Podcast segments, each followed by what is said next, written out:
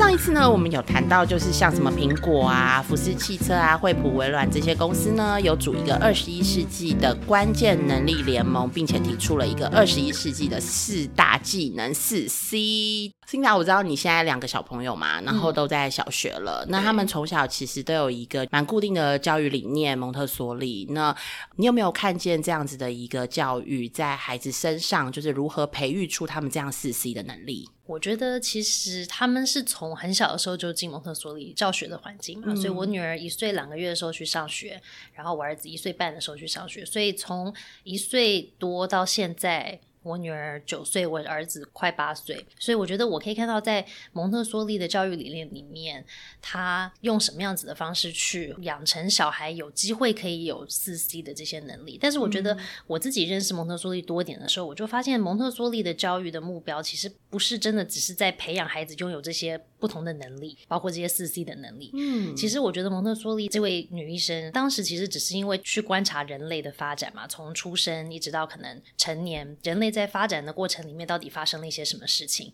然后他的这些观察，他把它总合成了一组理论，所以就叫做蒙特梭利的理论。那只是他在发现这些呃人类发展上都有的一些共同点的时候呢，他发现说，如果我们的教育的方式或者是一些思想上面可以去支持这些不同的人类原本就与生俱来的这些能力或者是倾向，然后在不同的发展阶段有一些不同的身心灵的一些需求嘛。如果我们在提供孩子的这个教养的陪伴的这个路程上面可以呼应这些需求的时候，其实每个小孩都可以发展的很好，然后发展到自己最大的一个潜能。所以我觉得他在提的不是说怎么样去提供孩子、教导孩子。这些能力到底是什么？然后说哦，我要，比方说，我可以批判性思维，所以我就做很多的方法去去训练他去做批判性思维。我觉得他是比较潜移默化的，在环节里面其实是埋在里面的。然后最后的结果是，可能或许小朋友在上完这些课程，或者说在这样环境孕育长大的小孩，到最后是可以拥有这些能力的。所以我觉得它是一个间接的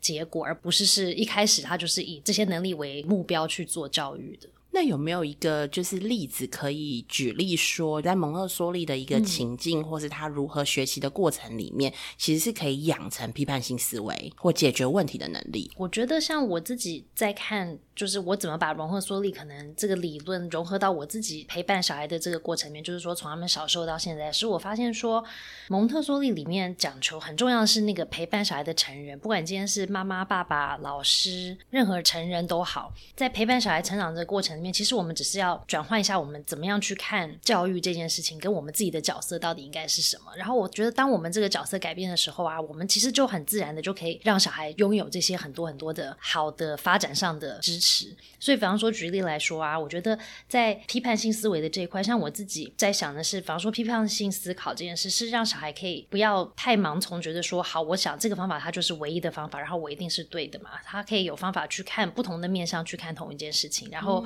可以做思考，然后去分别。然后再做自己的一个结论嘛，说哦，那我觉得我选择哪一些方法是我觉得我相信的。那我觉得在小朋友比较小的时候，其实还不会说话前之后，其实是比较不容易，因为我们跟小孩的互动可能就是我们说的多，他们接收的多。那但是我觉得随着小孩慢慢长大的时候，他的沟通能力就变好了，所以还不会说话小孩他会用手指指。然后他甚至会发现，甚至说嗯嗯嗯嗯之类的，对不对？所以我觉得从小孩开始可以跟我们做更多的互动跟沟通的时候，我们就有机会可以跟他们练习怎么样去做批判性的思维。所以，比方说小朋友在六岁以下的时候，他们可能刚刚开始说话的时候，他们其实就会问很多的这是什么。为什么这是什么？对不对？这是什么东西？对。然后或者纸，就要让你告诉他说这是什么。对。所以我觉得在六岁以下的时候，成人可以提供小孩子适合他年龄跟他的自己的理解的那个程度跟状况有没有成熟度的如实的回答，就是我们可以真实的回答他。比方说，他指着一个玻璃杯里面装了水，就可以说哦，这是装了水的玻璃杯。所以我们不需要因为他年纪小就讲说。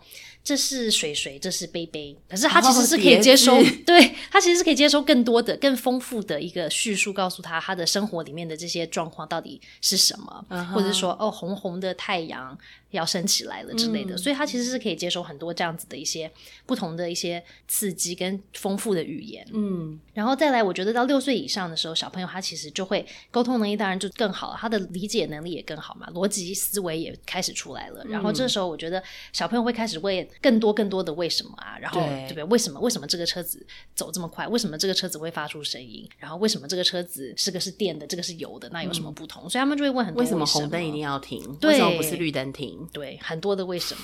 但我觉得这个时候就是大人很适合跟小朋友做互动的时候，可以问一些开放式的问题啊。嗯哼，因为他可能说，哎，那为什么红灯要停，绿灯要走？嗯，那大人可以问说，那你觉得呢？你觉得为什么啊？嗯，那小朋友有时候就会提供一些回答。就其实我觉得到小朋友比较大的时候，是我们说的少一点，然后我们问多一些开放式的问题，让小孩自己去思考多一点，然后他再给你一个回答。那这时候你又可以反问他多一点的开放式问题嘛？所以其实到最后，我们讲的其实要。讲出我们自己的想法要少一些，然后问问题去带小孩去思考，说，哎，那可不可能是面向一、面向二、面向三呢？那小孩就想想说，哦，都有可能啊。那到最后其实也不一定有一个正确的回答嘛，是就是可能都有很多不同的各种可能性。然后我们只是要带小孩去有机会看到说，哦，原来事情不是永远都是只有黑跟白，有些时候有灰、有深灰、有浅灰，有时候还不小心混进来了可能红的、蓝的、别的东西、别的元素。嗯，所以我觉得在批判性思维这件事情上面，其实我们是让小孩从很小的时候，其实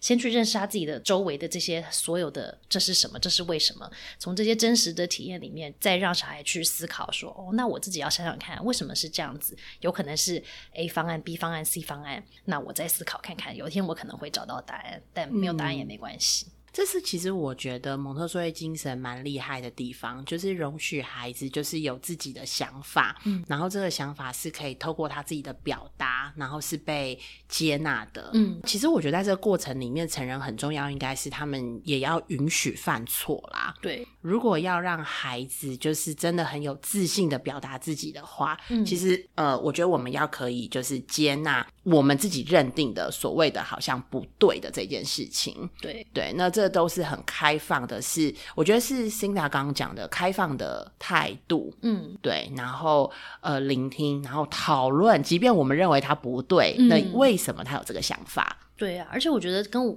我自己小孩的互动的上面，其实我自己也也发现说，其实我自己本身就有很多的盲点，或者说我已经有很多制定的想法，就是说哦，这个事情就是这样子，就是 A。但是其实透过跟他们，就是我很有意识的一直跟他们讲说，哦，那你觉得呢？那会不会是 A？会不会是 B？会不会是？我要想很多其他的方案出来跟他对话嘛。所以我就发现，哦，原来这个事情真的不一定只有 A。那我觉得这个过程是帮助我自己去发现，说我自己其实原本有很多的框架，框架对，他就只能是这样，或是这个就是唯一，或是这个才是对的。但是跟小朋友互动上面，让我练习的真的就是其他的也有可能是对的、啊，也有可能其他的也是 OK 的，可以采纳的方案。只是我以前可能就没有再去思考这件事。嗯，我觉得应该多数都这样啊。我就回想自己的学习经验，就是标准答案。我们考卷一发下来，其实我们要做的目标就是提供一个标准答案，然后得到最高的分数嘛，因为我们要排名。嗯，呃，所以我们其实就会很害怕犯错。嗯，所以我印象最深刻的时候，我印象最深刻其实是到国外去参加 conference，你会发现就是讲者讲完呐、然后好多人要举手，然后那个举手呢，其实好多都是外国人。你看到东方脸孔基本上不太举手，因为我们很怕问错问题，问了蠢问题，或是回答错的答案。然后呃，我自己是没有国外求学的经验，只有国外参加 conference 研讨会的经验。但我就听我们的指导教授就是分享，他说他们到国外去念研究所啊，就是要发表自己的想法跟意见，每个人都要发表。然后他常常就会很担心自己到后面他都不知道该讲什么了，所以他都逼自己就是一定要第一个举手。先把自己的想法讲完，对，就我觉得这是我们的养成过程里面很不一样的。那可能也是需要常常提醒自己，然后去调整，在跟孩子开放性讨论的过程里面，其实可以训练孩子就是批判性思考的这样子的能力。嗯，而且我觉得像我们刚刚讲的一些例子啊，跟小朋友的互动上面，其实我们也在跟小朋友做各种的沟通，就是他需要透过语言的表达去做对谈。然后，所以我觉得就是提到的，刚刚有讲到说。六岁以下的时候，其实我们怎么跟小孩子开始去帮助他建立这个沟通的能力跟沟通的意愿，我觉得也很重要啊。所以在六岁以下的时候，其实我们要练习的是可能在跟小朋友的眼睛的高度去说话。然后有些时候我们真的不能很急，要等待小孩子说或者表达他讲的，就是等于他讲的很不 OK、很不完整，所以他可能只能单字单句的说，然后他可能词不达意。但是我们也要等待他去说完他要说的，然后不要中间打断，然后就说：“哦，你的意思是说你要喝白开水吗？或者说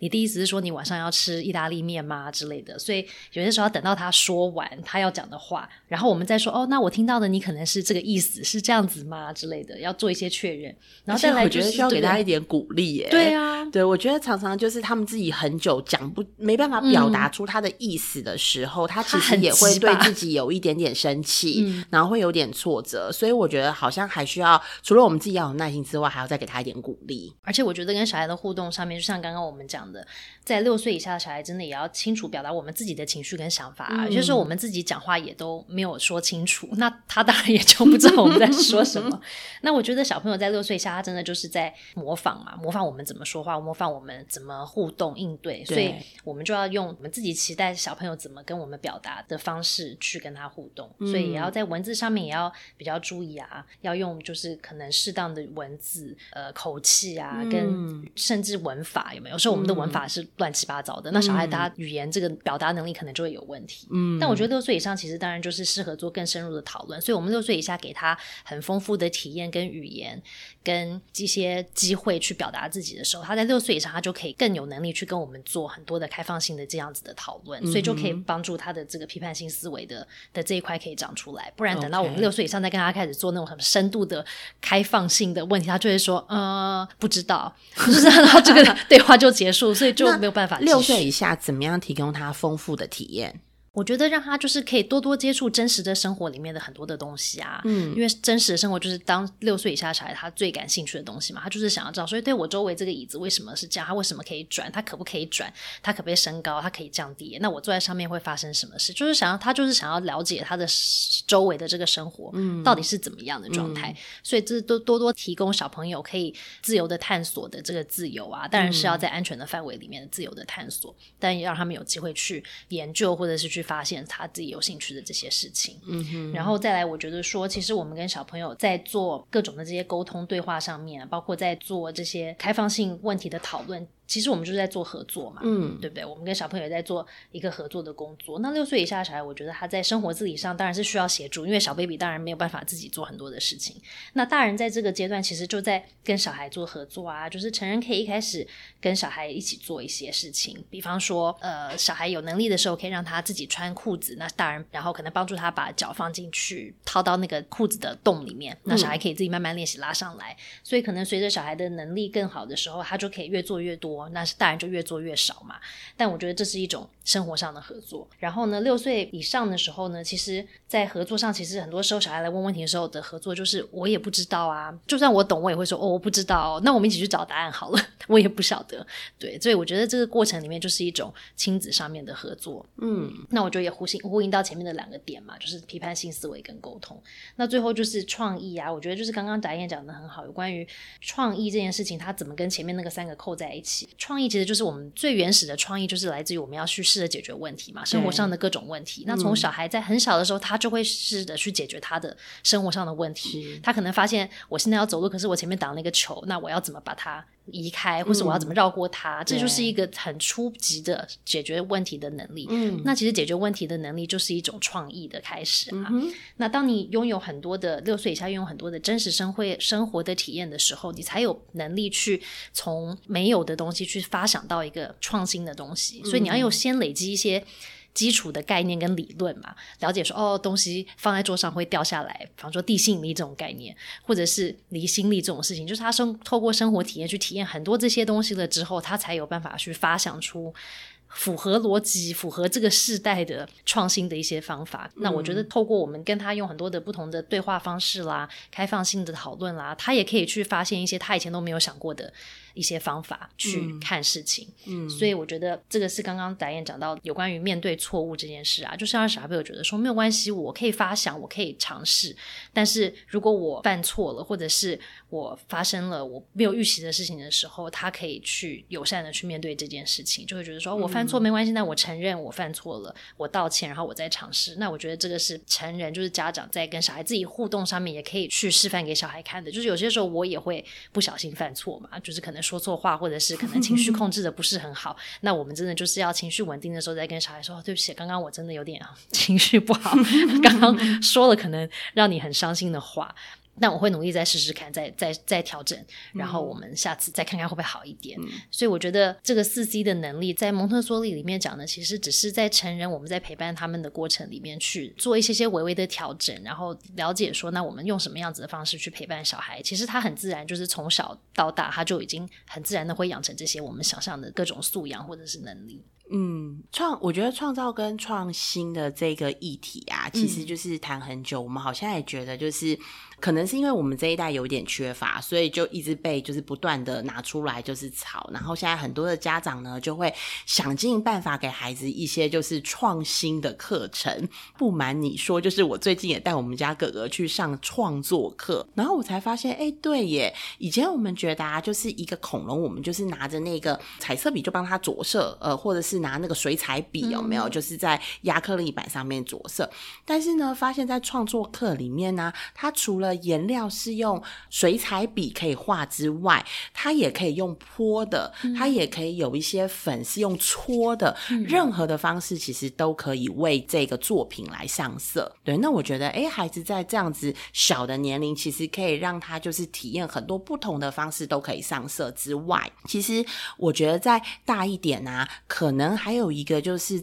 我们要把我们自己创新的想法可以被实践的这件事情，那我其实自己在看到一些文献里面，就觉得，哎，在蒙特梭利的教育里面，其实不仅只是鼓励你要有这个创新的想法，然后更鼓励你其实是可以把这些创新的想法是可以做出来，要实践，因为我有实践，你才会知道你这个事情是不是可行的。对，Google 的创办人啊，就是呃谢盖尔布林，其实有提到他的成功来自。于他的教育，那这个蒙特梭利，因为他是蒙特梭利教育的小孩，他就想到蒙特梭利教育里面，就是他印象最深刻，就是不盲从规则。嗯，蒙特梭利的孩子在教室里面其实是非常自由走动的，但是他们的这个自由呢，是在有一定的界限之下的自由。嗯，对，所以他们不是盲从规，他们在这个界限之下，他们可以自由的选择，甚至可以自由的做决定。对啊，我觉得这是一个很核心的点，就是也支持到为什么小朋友